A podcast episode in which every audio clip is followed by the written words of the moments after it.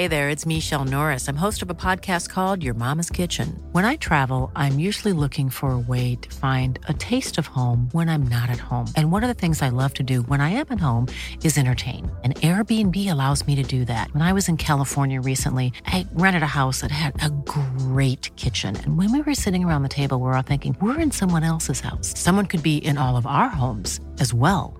If you have a home, but you're not always at home, you have an Airbnb. Your home might be worth more than you think. Find out how much at airbnb.com/slash host. Karla Hiraldo Voleau's work revolves around identity, vulnerability, love, gender roles, and the mechanisms in human relationships. She uses a hybrid model of performance, photography, and text to blur the lines between reality and fiction. Her practice is one that is in constant community with strangers, grappling with aspects of humanity that we can all relate to or we all struggle with. What I love about her work is its deep and unfiltered vulnerability and how that emerges through all of her endeavors. Every time I make a project, it's because it comes from a problem that I have, kind of, right? So, for sure, it's a way also for me to resolve that problem or at least create a conversation about this problem and bring in some other people to help me out. I'm Gem Fletcher, and this is The Messy Truth Conversations on Photography. Karla is a visual artist working primarily with photography. She graduated from ECAL with an MA in 2018. Her work has been featured at Arles, the Photo Museum, the BIP Photo Festival, and she has been part of Foam Talent and the Olympus Recommended Fellowship. Her first photo book, Hola Mi Amol, was part of the Aperture First Book Awards in Paris Photo 2019. I just want to add a personal note here, guys. During my conversation with Karla, I was recovering from surgery which had affected my voice box. So you might find I'm a little bit raspy or hoarse during some of our conversations. So apologies for that. So, what made you want to connect the dots between performativity and photography? This is kind of just a random, I don't know, kind of fate kind of thing. Uh, I just studied photography as in my bachelor in Paris, and there I was more focusing on technique, uh, I guess. And I, w- I remember I was approaching uh, minimalism and stuff like this, which today is really not not one of my interests. But then when I arrived to to ECAL doing my master, I discovered um, all of these new artists and new ways to to include yourself in your work. Of course there is always like i was always scared to to make work that would be very narcissistic or that wouldn't interest anyone. Um, so i just started to kind of explore broader concepts, like interesting concepts that I mean that were interesting to me, and then link them to personal experiences. And this is where you mix the kind of just more more classical artistic approach to performance, and I would link them too. A lot of your themes, like love and intimacy and human relationships and and all of that entanglement is something that different cultures talk about in different ways like some cultures are really open about to, talking about those things. You know, I know in England, like there's a lot of reservation still to talk about sex in a public way. So I think that's something that I find really exciting about what you're doing, combining the personal with these themes, which affect us all, you know? Yeah, I guess as well, it's just more, um, how to say, when talking about such touchy themes like feminism, self representation, love, intimacy, sex, like all these things where everyone has an opinion about and a valid opinion but that's that's exactly it. Everyone has an opinion about so about these these things and it's a very personal opinion. And so i wouldn't and couldn't talk about these things saying oh love is works like this for everyone and uh, i don't know gender works like this for everyone feminist no it's my feminism my experience with my gender, blah, blah, blah, in my city at a certain time. And this is where performative, performativity, um, I feel like it's the most uh, adequate uh, medium because it's set in a place and time. And it's, I don't know, if it is just through, through the eyes of one person that is telling one story and yeah, it's not giving a lecture to everyone about what is this and that can you tell me a little bit about your process? Because from the outside you know i've listened to a lot of talks that you've done i've read a lot of interviews with you. It feels like you have this combination of like an intense rigor and research while also holding space for chance and like the unexpected to happen. I wondered if you could talk a little bit about how much is planned out and how much is this kind of like beautiful, unexpected chaos that emerges. Sure, um, it's more chaos and, ex- and unexpected than, than, the other way. uh, for sure, I just I grab on one idea that I have. Um, often that comes actually from a previous project, so every project go hand in hand and I would have another idea or just notice something um, in society or my life or whatever, and then write it down and uh, kind of frame it exactly like you would do for a live performance. Like you, yeah, you frame an idea like in time and with how many people you want to interact. What do you want to discover? What do you want to? What kind of like physical actions you want to do and stuff like this where do you want it to happen and so on and uh, and then you just hope for the best you i research a little bit of course about what's have been done before um, maybe not to repeat uh, and also to be inspired. And then it's kind of like go. Like for my project uh, man in public space it was really like this. I i was like i just sometimes i was i was listening to a lot more and more stories about uh, sexual harassment in the streets and the public space, navigating the public space as a woman and and hearing my friends telling me stories and every time we would always conclude the discussions by saying man I, man man i wish i was a man sometimes in the street. Like mm, i guess every woman thought that at some point. And i was like okay that's it. I want to be a man in the streets. So and then I framed this by hiring a makeup artist, um, buying some clothing, saying that I would do the that would that would transform my, myself into Carlos uh, for a week in my city, like uh, three or four hours a day, and blah blah blah. And then I did it, but I I didn't know at all what would be my the end result and the aesthetics of the series, if it was going to be more video based or photo based or text based and where I was going to exhibit it and so on. Yeah, there's so much to unpack in that project. It's really interesting. I guess for me, I'd love to hear about what the emotional journey was like making that work and how it felt going through that transformation and, and actually being in your body during the performance. It was so stressful. Actually, I kind of, oh my God, I didn't uh, anticipated that I was that that it was going to be so intense on my on me. I don't know. It's well, first I had to wake up every day around six because the makeup artist was at home at seven, and we would transform me for an hour or two. And then I had to, you know, gather the courage to go outside uh, in my own city, my own neighborhood, where you you always think you're gonna meet someone that you know and be like i had to be an actress really. And this was really really intense for me because i'm not i'm really not an actress. But i don't know i and and i have to not only be an actress but i also have to find channel my inner masculine side whatever that means to me and find my alter ego like this carlos and completely change my setting. And i had to explore like to to kind of yeah explore how is what is it to move like a man in the street? And then meaning that every second of, of this performance i was kind of questioning my own views on gender and how i see men and how i see a masculine attitude. And what is a masculine attitude and what is a masculine body? Like am i and all the time as well being like am i being um how don't know discovered by like do strangers think that I'm a man or or a woman, that I am me or that I'm not me.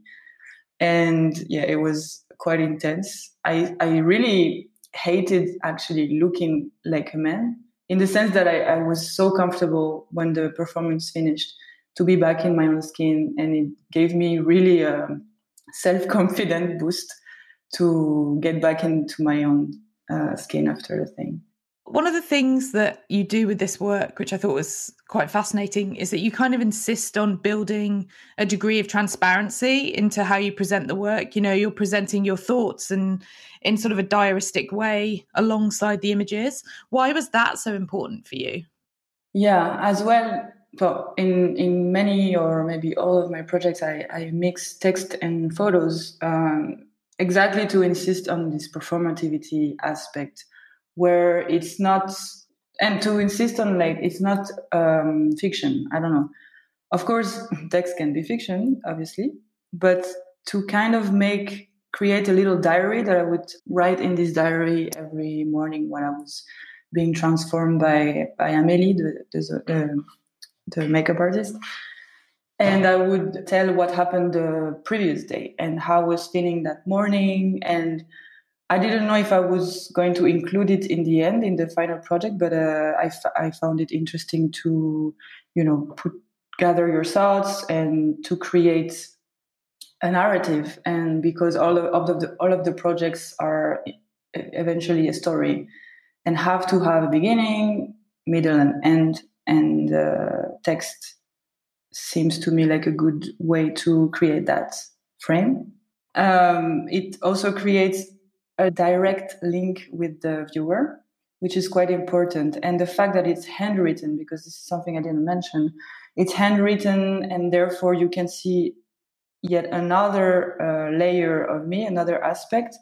And obviously, handwritten creates like this intimacy effect. I don't know. And creates maybe more link to whoever's reading. Maybe it makes it look more real and honest in a way. Do you think about the audience while you're making the work? Uh, sure. Yeah. When I when I do these performative projects, I I want to make a project that would eventually touch somebody, someone. It's not that I'm I'm thinking about them like, oh, will they like it or not like it, but it's more like will this interest and someone will this help someone will this make someone think about their own experience and life will this create a conversation with certain people? This is what i'm thinking about. And do you think of the work as cathartic for you? Because obviously you're investigating quite personal subject matters. You bring a degree of yourself into the work. For sure. Totally art therapy. Totally totally. Like every time i make a project it's because it comes from a problem that I have, kind of, right? So for sure, it's a way also for me to resolve that problem, or at least create a conversation about this problem and bring in some other people to help me out to resolve this conversation. I guess so many of your works have been so personal and therefore they require in my mind like a high level of like vulnerability of giving visibility to things you've been going through and a commitment to kind of go there, right? To go to places which aren't always easy to get to. So I wondered how you navigate kind of the physical and emotional weight of the personal subject matter you're dealing with. Because in my head, it takes a lot to go there, like emotionally and physically. Yeah, but for me, it's like I said, it's art therapy, right? So in this, in in a sense, in a way, I love to do this kind of things. For example, especially when I'm uh, doing a project, uh, for example, the project that I did in Tokyo uh, for the Olympus recommended um, fellowship. I went to, to Tokyo for some weeks to question and to have discussions with young Japanese uh, about their love life and their emotions and how they date and how they fall in love and so on. And then we would use each other's bodies to handwrite uh, our these love stories. And I would tell them my own about my own breakup that I was going through at this time. And often, of course, people ask me, but uh, how can you deal with then seeing your maybe your ex boyfriend uh, in the museum or ha- having to talk about uh, this breakup all the time? But for me, it's not even my breakup anymore. Of course, it's my breakup, but you know what I mean? Like I put this mm-hmm. story there and then it, it creates a distance from me. I see it more as now I relate this moment of sadness and breakup and now I, I, I, connected with Japan, with this project, with all this wonderful experience that I also had at this time. So it's not painful at all. And yeah, it creates like this cold distance between the the boiling emotional turmoil and uh, and and the project. So the project you just mentioned is I Have Nothing to Tell You, which, as you said, you shot in Japan. I think it's one of those projects that's a great entry point for your work because it taps into performance while speaking to the themes of love and dating and gender and personal relationships. I wondered if you could talk a little bit about what drew you to Japan in the first place. Yeah, because I had done previously Hola Mi Amol in the Dominican Republic and I wanted to go at the opposite, solar opposite of like uh, Latin American uh, culture. I'm also French, so all this romance, sensuality, all of that. I wanted to go to the opposite, and I've I've been to Japan once before, so I didn't also want to go somewhere that I didn't know anything about. Uh, and Japanese culture seemed to be very reserved and very difficult to access, and there is kind of this taboo around emotions and love and dating and so on. There is also this um, demographic crisis where there is less and less uh, babies, and uh, so therefore couples um, starting families and so on. So I found it interesting, and so this is what this is why I, I went there. And you shot all the images on uh, rooftops in Japan, right? Right, because that was the only kind of private space within the public space because it's very difficult to access uh, people's homes. They usually especially the young people they usually live still with their families. And it's a very yeah very private place that you would not invite someone that you just met. So instead of being in a noisy cafe or park like i would um, i would just break into these rooftops um, in in the middle of the city and then yeah that was the, the best place for us to to write to talk to take the pictures it was really nice one thing that kept coming back to me when I was thinking about talking to you was the idea of rituals. It feels like there's something quite ritualistic to your practice in that you often, like with the project you just described, you kind of build an experience to be a conduit for the work. So you set up, you know, you collaborated with different people on these rooftops and you did a similar thing with all of them, but obviously had unique experiences with everybody. And I wondered if ritual is important to you, this idea of. For sure. In every project, this is also coming back to the performance aspect where I like, you know, I'm a person that makes lists. I'm a person that have very intense, if I can, when I can, uh, morning ritual. I like things being unpredictable and going with the unexpected and, and following people, of course. But I also, if I would do only that, then it would be just chaos all the time. So I like to frame things and have a process really helps me at the end as well when I'm editing and constructing this, this the, the story because I'm I'm usually just going with the flow with this kind of little frame and then afterwards I let it sit for a while and then afterwards I would go back and edit and then there then and there construct the the narrative and the story and the, the full series. But so yeah, uh, for example, when I shot um, Latin lovers in New York, I decided that I would be do only analog, and then I would have have only one role per person. Um, these little kind of uh, instructions help me not to scatter too much.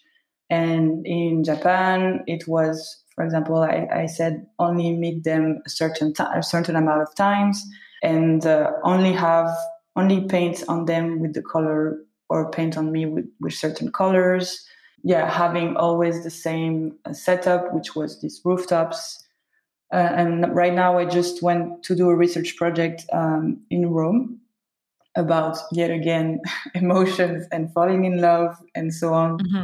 This time with Roman teenagers, and this time really teenagers, like still in high school. And I wanted to know about how they how, what is the kind of the language of love today meaning like how do they talk to their to their love interest um, with these new apps and i was suspecting that maybe they don't write at all but they only use images and selfies and videos and memes and and it's become become way more visual than text based how you maybe declare your love or flirt mm-hmm. and stuff like this and anyway uh, this there i also had this very specific process where i would meet this time in a very public cafe and shoot with my iphone like a video interview and then have some analog pictures taken afterwards and it was i would repeat that all the time. Yeah it reminds me a bit of improv this idea of like mm-hmm. setting up a stage and then you just lean into it and just see what happens. Have you ever done any training as like actor training or anything? No it scares me so much. Yeah no it's it sounds crazy because i'm really shy and yet you when I see my portfolio, I'm like, what? How did I do that? I don't even, I don't know how I did that. I'm scared to, yeah, to, to public speaking, to, no, no, no, I don't know. But I don't know. Then the interest, the subject interests me so much. And I don't feel so much like I'm acting because it's out of fiction or it's performance. So, you know, I don't have to be in front of the public. I just do my own thing, meet certain people and gain courage there. Yeah, one of the things related to that that I heard you talk about is this importance of you being present in your emotions in the day that you're doing the performance. So, you know, really embracing if you feel, you know, if you've woke up and you feel shitty, you're kind of leaning into that. You're leaning into your state of mind in the day, which I thought was quite interesting.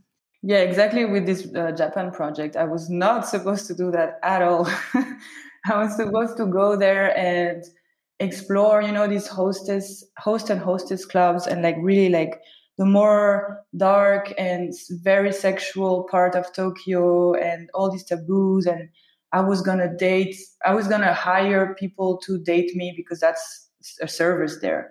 And I, w- I was gonna go in that direction but i arrived there and i had my heart broken and uh, i was like no i'm not gonna go and do something very kinky very something that uh, in the I'm not in the mood for that. So I just completely accepted that I wanted to talk about my breakup and I wanted to talk about love and I wanted to hear other people's breakups and love stories. So maybe it would help me out, help, help me get out of that that that state or inspire me or just, you know, it's really nice to to be able to share this kind of experience with strangers. Like everyone has such a different vision on, on life and relationships. So yeah, that's what I decided to do.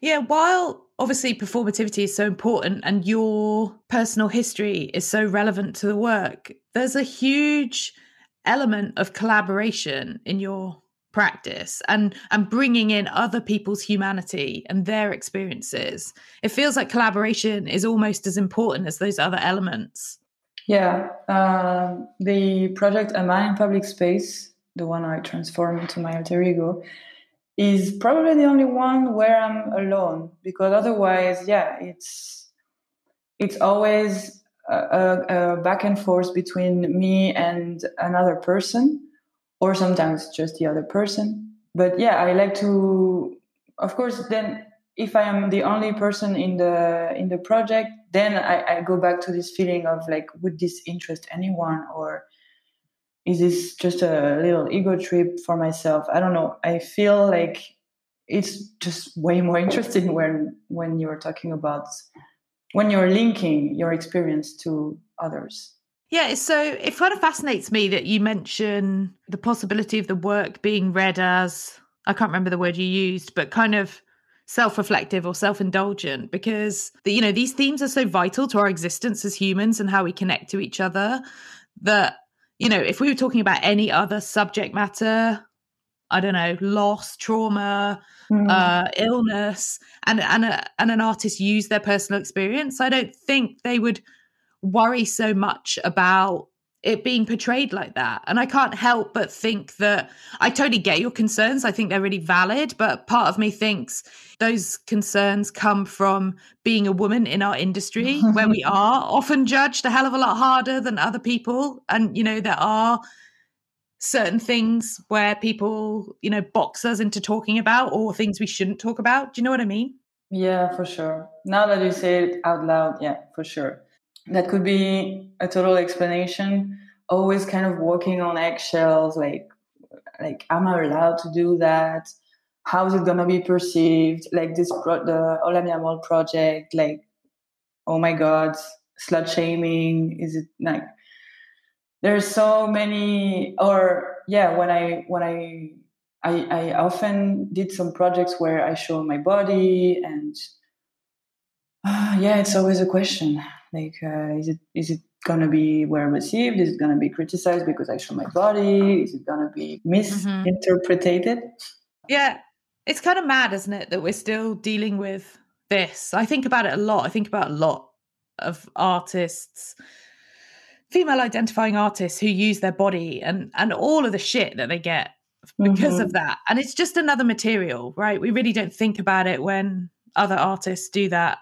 It is really interesting. I, I must say that to be fair, um, it's a bit sad, but it mainly comes from me, like uh, yeah. these questions, because in the end, probably people are saying whatever they want to say, but to my face or to my social media or direct messages to me, no, never like this doesn't happen anymore or at least maybe i'm lucky but i've never been openly slut, slut shamed or mm-hmm.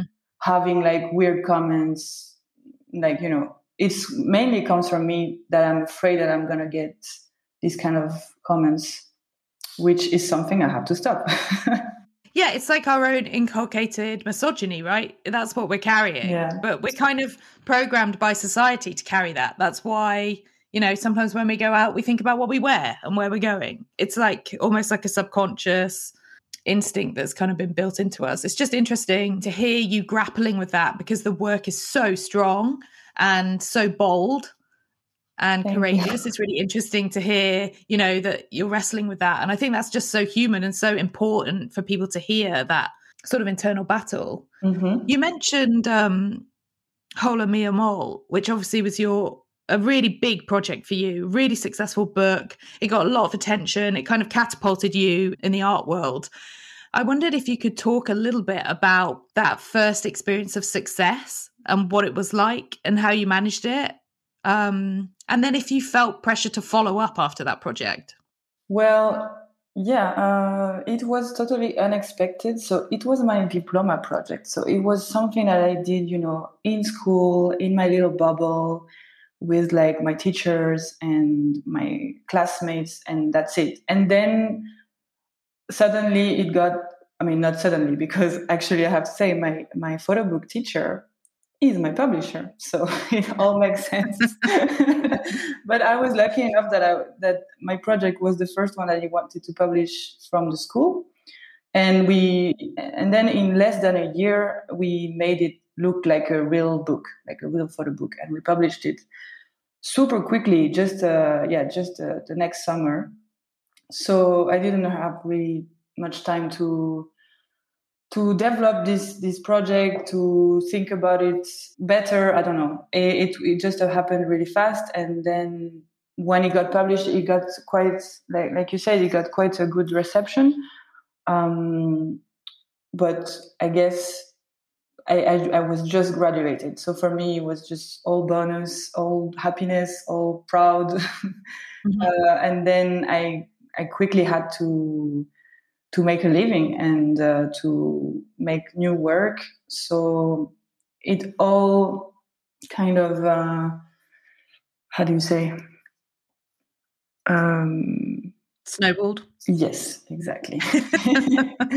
it all snowballed. I directly after I did my my diploma project, and before it was even uh, published, I got a grant and went to New York to make the Latin Lover project, where I made portraits about the Dominican Yorks, so the Dominican men uh, living in New York.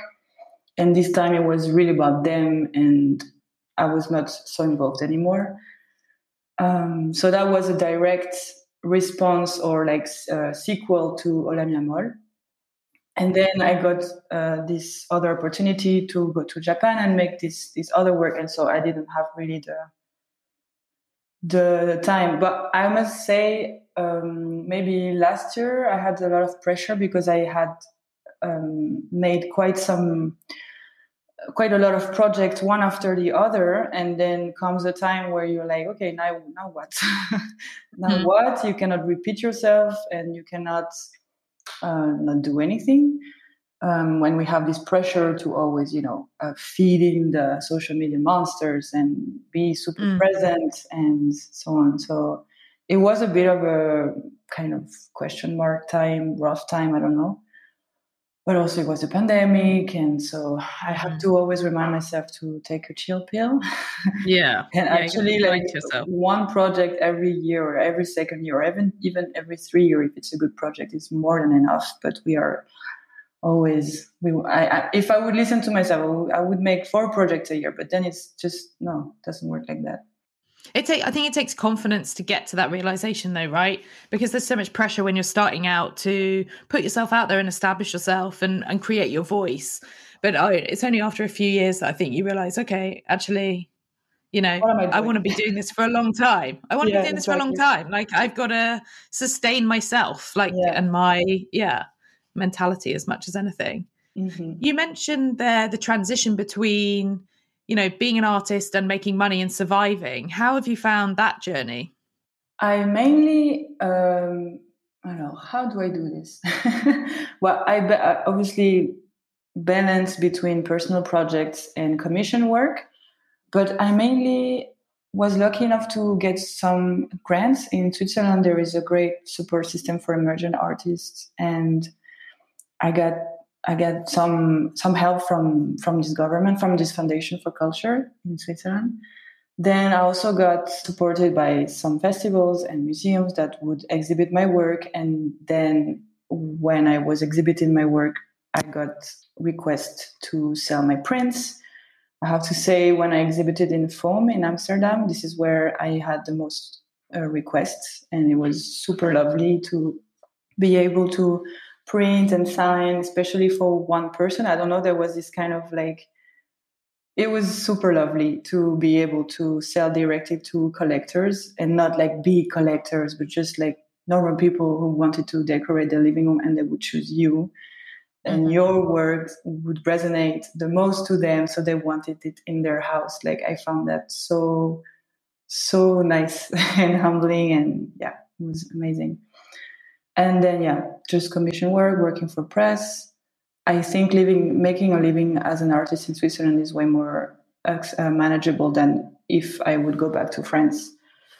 I'm very scared that i have to go back to france one day because there there's no support for emerging artists or at least i don't really know it. Yeah it's tough isn't it? It is really mm-hmm. tough trying to juggle everything because also the process of applying for grants you know there's a lot of labor involved in that. It's not an easy it's not an easy process. Yeah. I've got a few more things i want to ask you. I could ask you questions all day. Um, one of the things that i find so exciting about what you're doing thinking about performance but also you kind of occupy lots of different roles within your work. You're the photographer you're the artist you're the director you're the performer sometimes you're the subject Sometimes you're even the set or the surface within the image.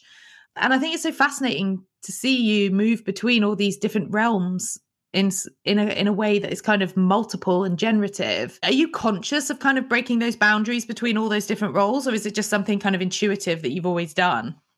It's actually the first time that I hear it like this, and and uh, I I think yeah, it, it totally makes.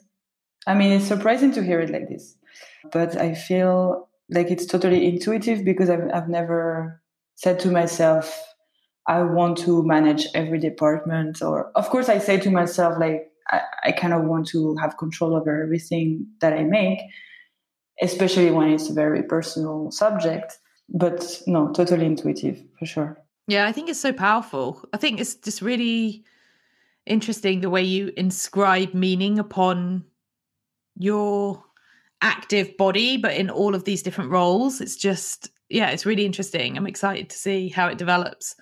You have a new show opening in Paris uh, mm-hmm. this year called Another Love Story, which is rooted again in personal experience. I wondered if you could tell us a little bit about the work and what motivated it. Mm-hmm. So this is the most personal okay. done.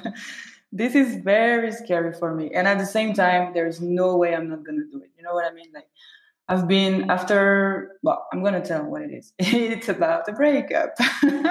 okay, a okay. brutal breakup. A brutal breakup. Actually, it's with the same person. So yeah, it's the second breakup of. It's kind of that is why as well I'm I'm putting it out there because I've talked about two breakups and they're with the same within the same relationship. So it's kind of like the sequel of what happened uh, after the first breakup.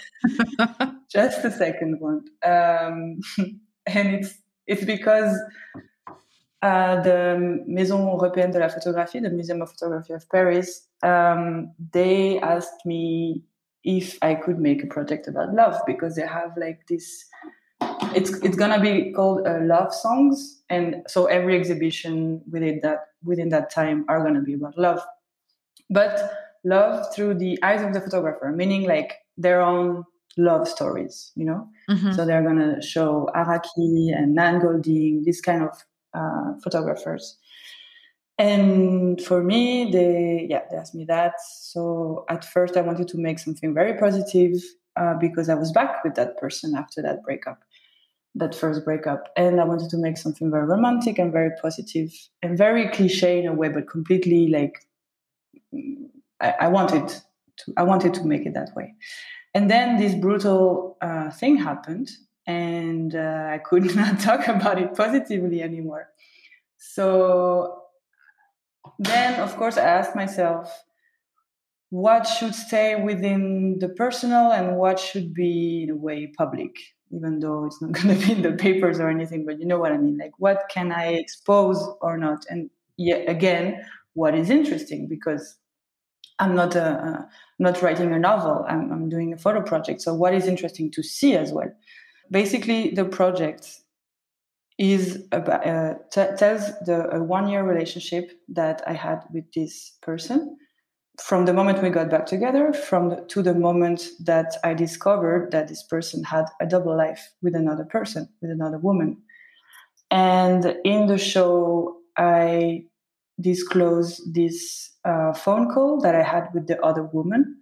So again there is a text-based element a very important one because it explains everything you're seeing because in this during this phone call, we realize we are each other's other woman. And then uh, on the photo based uh, part, it's the collection of all the perfect couple images that we ha- that we made during that year. So we would go to vacation, we would see each other in France and Switzerland, blah blah blah. Like all these perfect Instagrammable um, sunset, morning, food, making food, blah, blah, blah, all of these things. Uh, I collected all of these pictures and I reenacted them with a double, with an actor. And this was a way to kind of take back that story in my own hands. And again, performing, re- I'm, I kind of reenacted the whole love story because obviously discovering that your partner has a double life is completely completely crazy.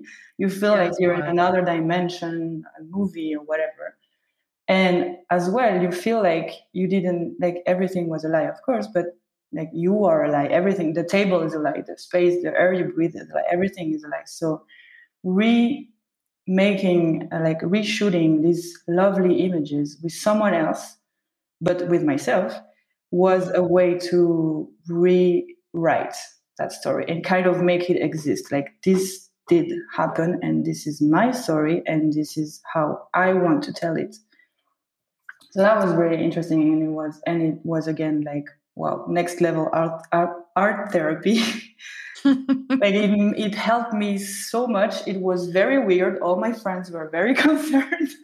Are you sure you want to do this? Are you sure you want to go to the lake with like the guy that looks exactly like your evil ex are you sure I was like, yeah, I know it sounds very weird, but I kind of need and want to do this. And as well, like, I want to, I'm not to let this uh, work opportunity go by just because a guy fucked me over, you know.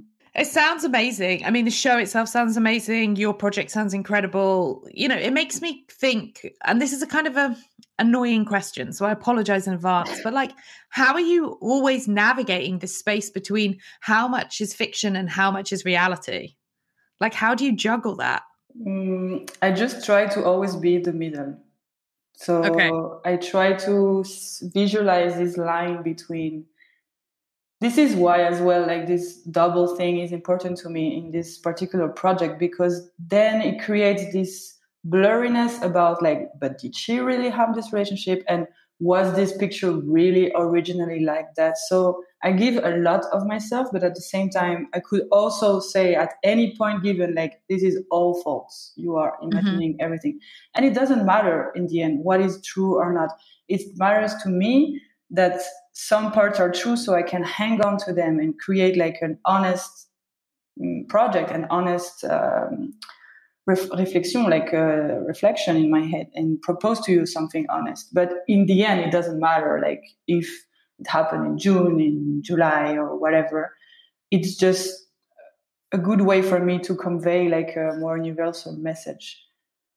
Mm. But yeah, it's also a way to protect myself, to not to be in that middle, and as well, it also like always questions, you know, like the like performativity is this like what is real what is active. Yeah same as photography actually thinking right, about yeah, it. for sure. Yeah that's why they work so well together. Yeah. The last few years you've explored lots of different aspects and approaches to performance. What have you learned along the way and how are you thinking about performativity going forward in your practice? I think i'm going to to follow always my instinct. Like i like this this last project that I did has a lot of performativity in it. And then now I'm working on these teenager projects um, and related to the language of love, you know. And there I don't plan to include myself at all. So it really depends on the project. Do I need to step in? Do I need to? Do I need or do I want? Do I want to to connect it with something that I live to make it stronger, or does it is it is it okay that it's just about these particular stories that have nothing to do with me? What comes to mind is just that, for example, now I have to kind of prep a little bit more about my acting skills and performative skills and just my overall shyness because I want to make kind of a part two to a man in public space in a, in Paris, like in much much bigger city, of course, and on in a long on a longer period of time. Um, this is something that I'm planning maybe for 2023. And so there, I'm gonna really have to step up my game, and I cannot just be like, "Oh, I'm afraid to be in the streets." Like I'm gonna have to be. It's it's gonna be way more like a performance more than a photo project for sure. Do you have any rituals that you do to get ready for a performance, before when you know you know you've got a day of it ahead of you? Mm, no, not really. I really I really push it to the to the last minute. right. That kind of maybe is your ritual, right? yeah. Not like overthinking it. Yeah. So I just have a few quick fire questions for you. So the first quick fire question is how do you deal with self-doubt? I don't. I self-doubt all the time. That's very honest. We all do. I think it's a great thing actually, so. And how has success changed your work? Um, no, it didn't. I still because I still think like I mean, what is success? Success to me is having my solo at MoMA. So I'm really not successful. you know what I mean? Like I'm I'm really not there yet. So nothing has changed. I'm still on the way. Okay. What does art making enable you to do? I'll be more comfortable with my body, showing my body in like very raw, non-retouched it's not that I really touch my body anywhere else, but you know what I mean, like having that confidence. Yeah, yeah for sure. And has there been anything you've had to unlearn in your career so far? If you're talking about certain subjects, you will not be right. I mean, there's no right or wrong, actually. And you always have to question yourself, always have to respect others' opinions and be careful and to not say, like, to not offend anybody and do your research. And do you think that photographs ha- still have the power to kind of shift thinking or shift consciousness? Yeah, for sure. For for me, since I'm mixing it with something else, maybe it's not, it's a hypocrite answer because photograph photography alone, to me, maybe not.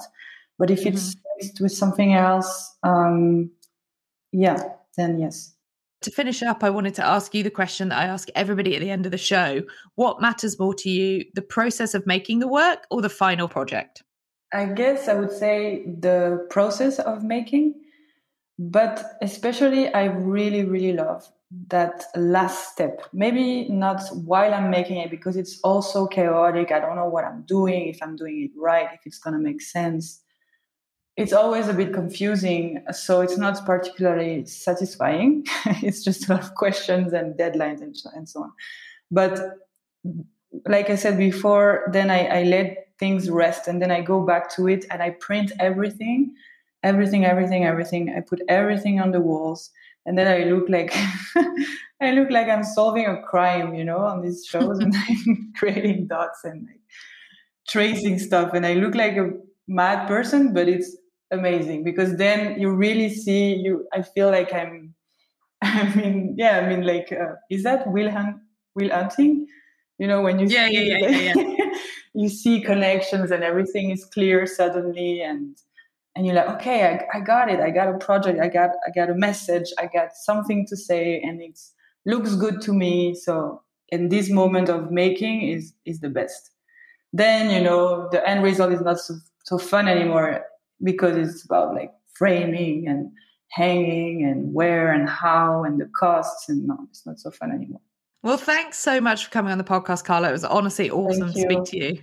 Thank you so much for having me. Thanks for listening to the messy truth. You can find more information about today's guests in the show notes. Theme music is changed by judd greenstein from the album awake and design is by ruby white you can follow updates on the podcast on my Instagram at Gem Fletcher or subscribe to my newsletter at gemfletcher.com. Feel free to leave a review on Apple Podcasts.